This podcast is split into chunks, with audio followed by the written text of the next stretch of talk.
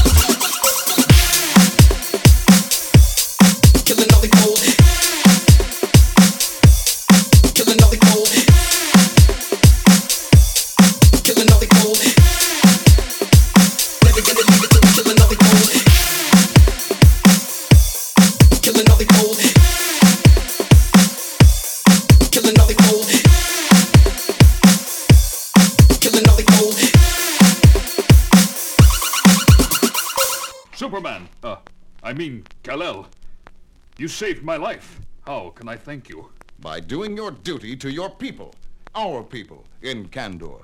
I received a message just minutes ago that a crime wave has broken out, and the authorities are at their wits' end.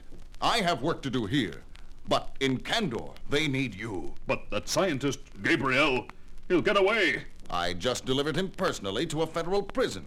Been waiting for him to show his face so I could nab him for weeks. That's how I learned where you were. Now, if you'll excuse me, Ronza. I have work to do. As I do. Home in Kandor, where they need me. As for Earth, well, I guess there's only one Superman.